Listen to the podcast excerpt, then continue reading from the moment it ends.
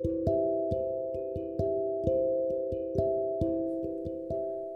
はようございます。お元気でしょうか？今日の聖書の時間となりました。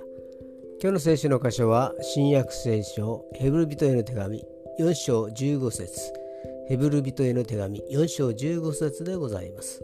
お読みいたします。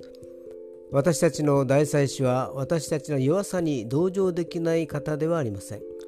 罪は犯しませんでしたが、すべての点において私たちと同じように試みに遭われたのです。ア私たちの大祭司とはイエス様のことです。イエス様は私たちを救うためにこの世に降りてこられました。そして私たちと同じように苦しみに苦しみにも悲しみにも試練にも遭われたのです。私たちの弱さにも思いやることができるお方なのです。